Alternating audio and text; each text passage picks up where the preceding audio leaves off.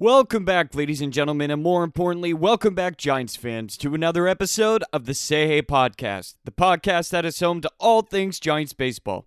Folks, before we dive into today's show, I would like to take a moment to let you know that you can find the Say Hey podcast on Spotify and Apple Podcasts.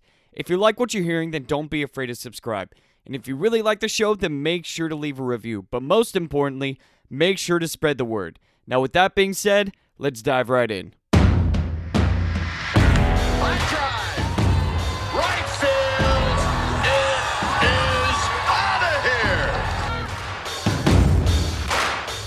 That ball is hit well. Deep left center field. Adios, Pelota. Crawford. High drive to right. It is out of here.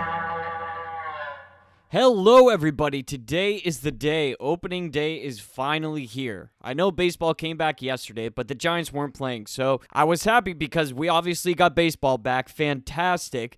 But I'm definitely way happier today, and we all know why, and that's because the Giants finally play baseball today for the first time during the 2020 season. It's a game that finally matters. Don't get me wrong, spring training had its time. It was definitely entertaining, but for the most part, I'm ready for the real deal. Hello, Giants fans. Welcome back to another episode of the Say Hey podcast. As always, I'm your host, James Donahue, as I am for every show, so hopefully that's not a deal breaker for you. And folks, like always, I have a great show for you today. To start it off, I'm going to go ahead and round out the PPPs. And again, that just means the player profiles and projections. And then we're going to dive into the first series of the season. The Giants take on the Miami Marlins for a three game series, and I'll be doing my best, of course, to give you all a little preview, or at least something that we can expect to happen during these next three games. So without further ado, let's go ahead and dive right in, starting with the bullpen.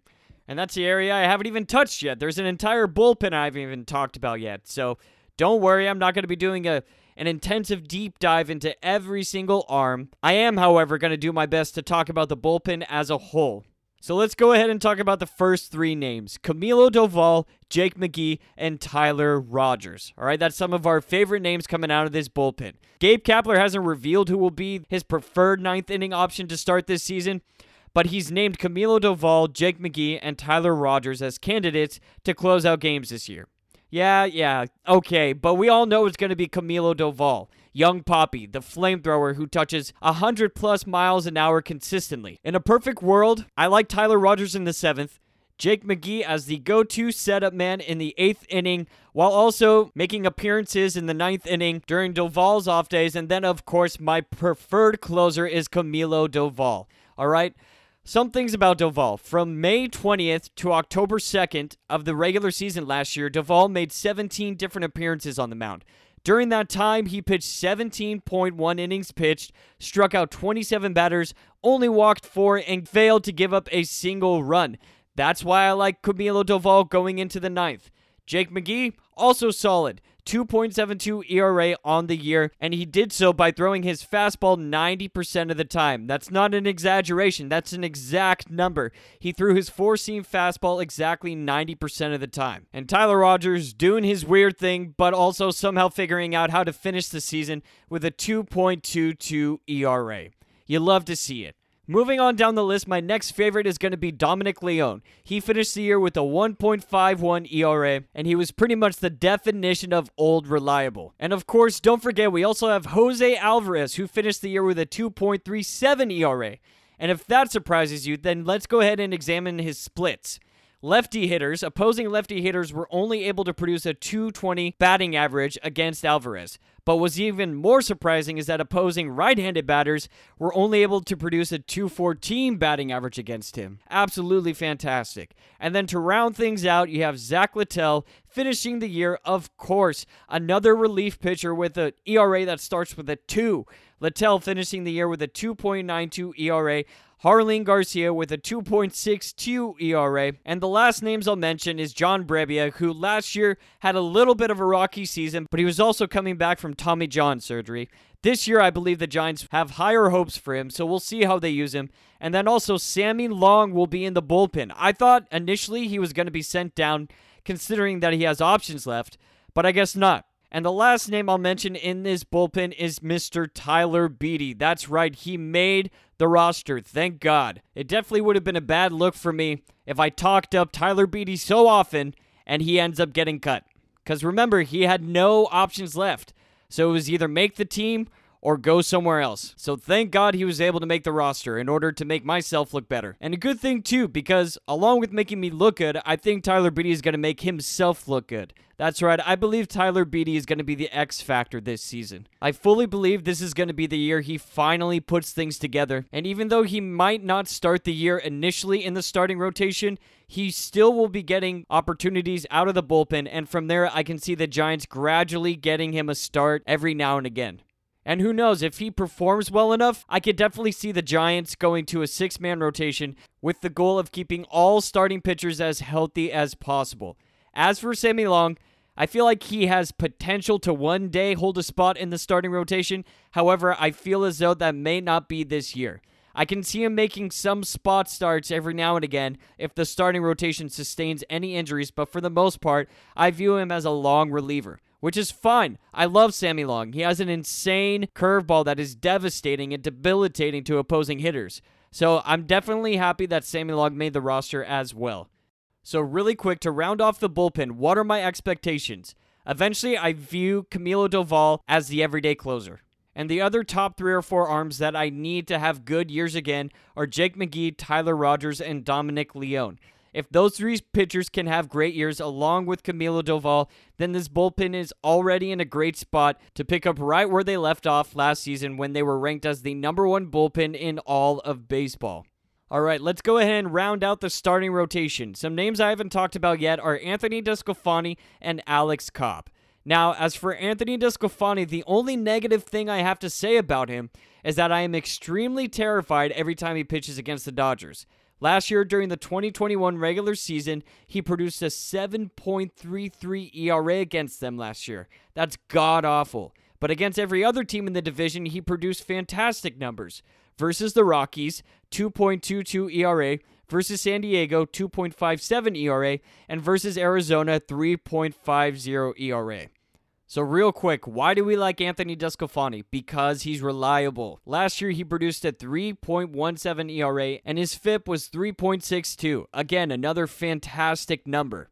I don't expect DeSclafani to strike out 12 batters a game, but what I do expect is for him to go at least six or seven innings every single outing, which is fantastic for your number three starter.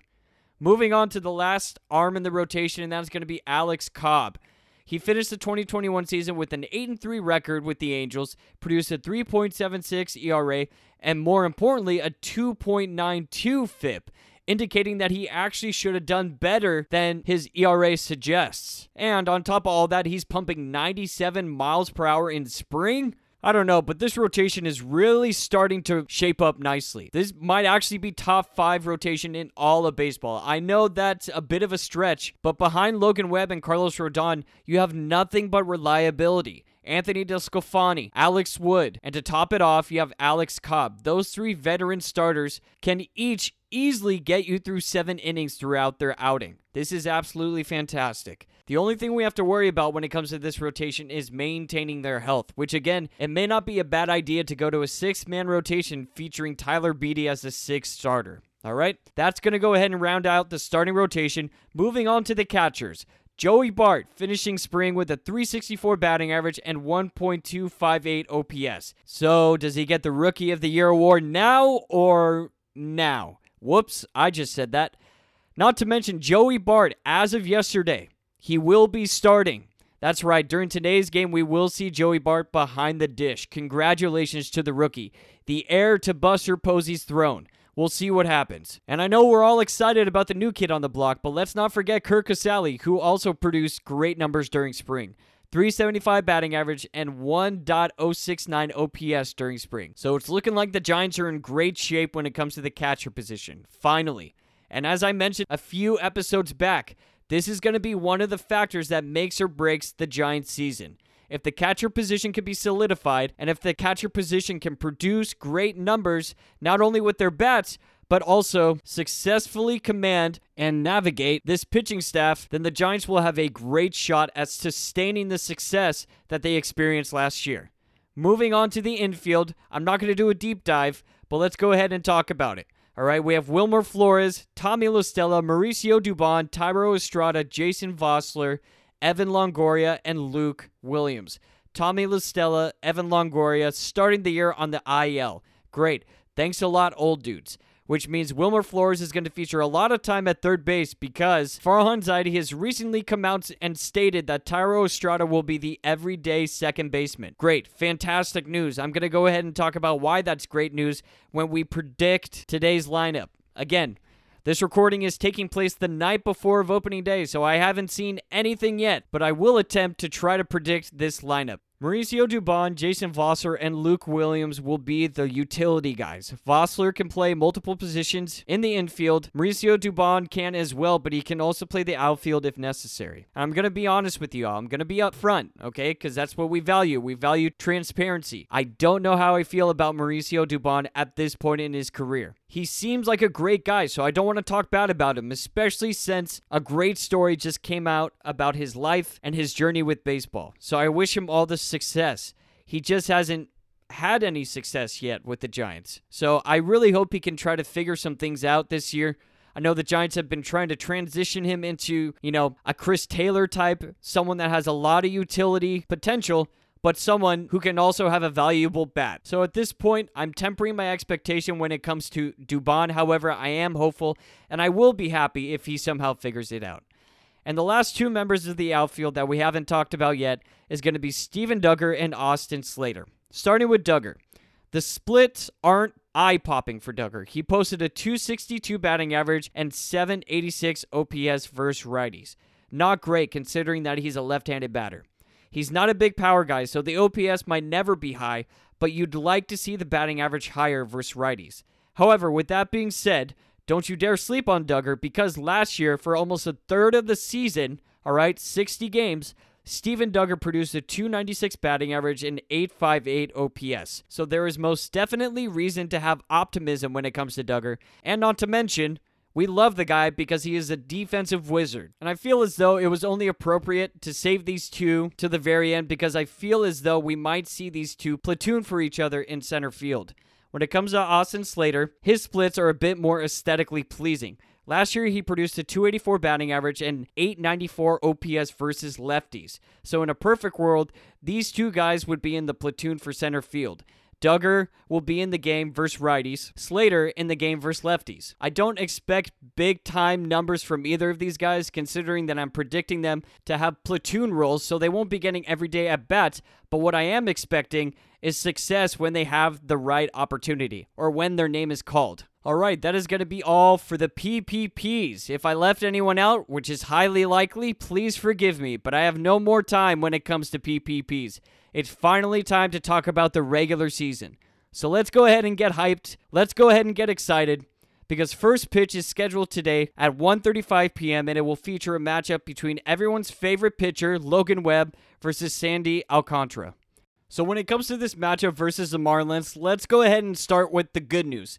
The Miami Marlins combined team batting average versus every Giants starting pitcher is not good.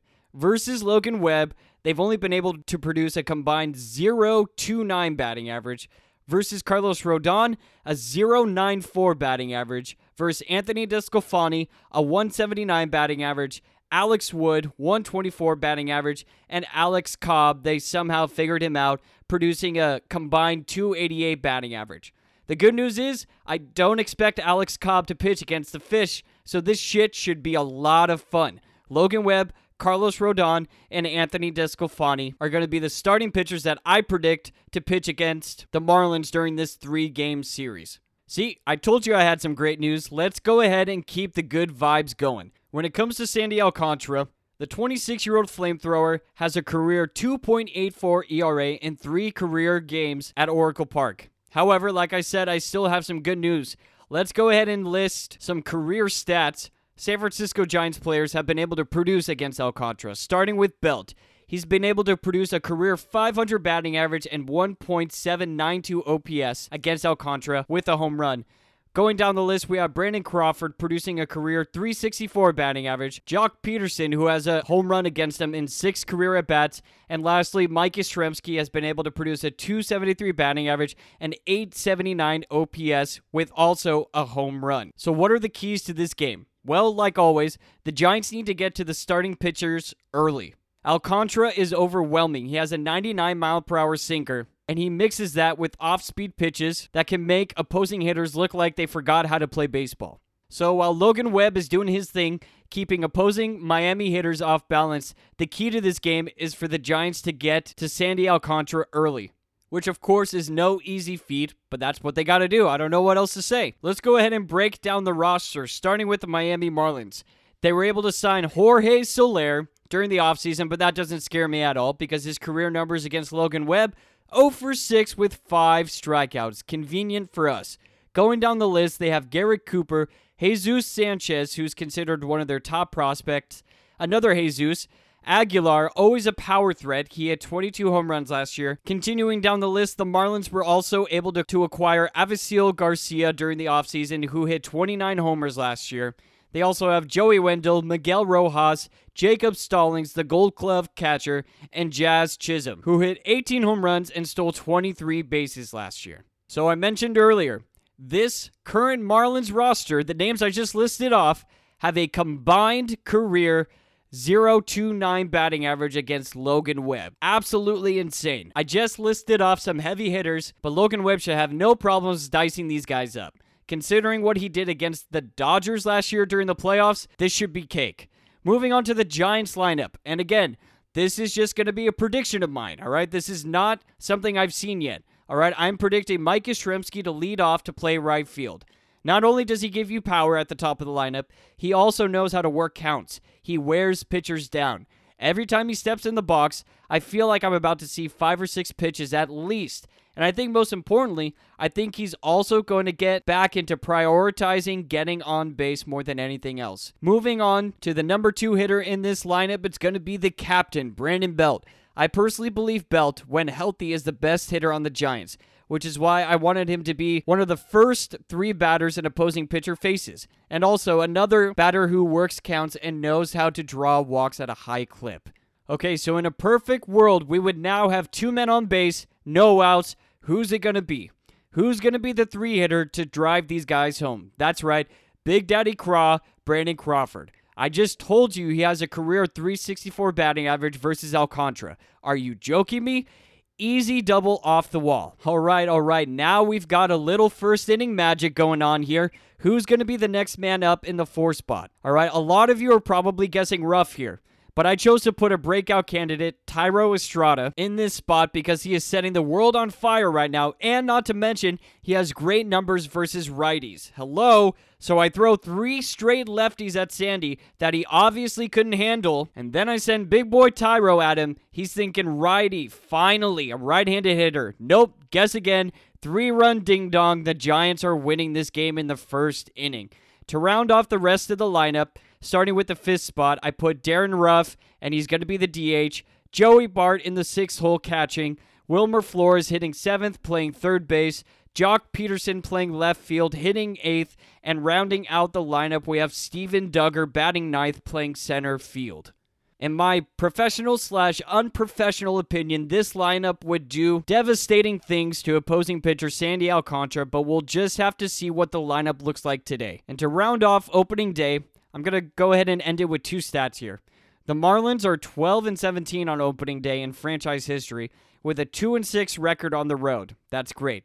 And another fun fact that has no relevance to the last fun fact the Giants have had 14 different players start in left field on opening day since Barry Bonds played his final season with the club in 2007. A streak that seems destined to stay alive this year, considering that Austin Slater was the 2021 opening day left fielder, but he's unlikely to start against the right handed Sandy Alcantara. The next two games following today should feature matchups between Pablo Lopez for the Marlins, Carlos Rodon for the Giants, and game three should feature a matchup, should feature a matchup between Trevor Rogers for the Marlins and Anthony DeSclafani for the Giants. I am predicting that the Giants are going to win the first two games. All right? I think Logan Webb and Carlos Rodon are both going to be too overwhelming for these Marlins hitters. Again, these aren't all stars. These aren't the Dodgers. They're great. They have great power. They have some guys who can get on base. But for the most part, they're middle of the pack when it comes to their lineup. But like I said, because they have power, I can see them running into some pitches and sending some balls over the wall against Anthony DeSclafani. So for that reason, I think the Giants win the first two. I would love for them to sweep, but I'm trying to be realistic here and not completely biased. I'm going to go ahead and say the Giants win two out of three. All right, everyone, that is going to be all for today's podcast. Wow, 20 minutes. Today was a thick one.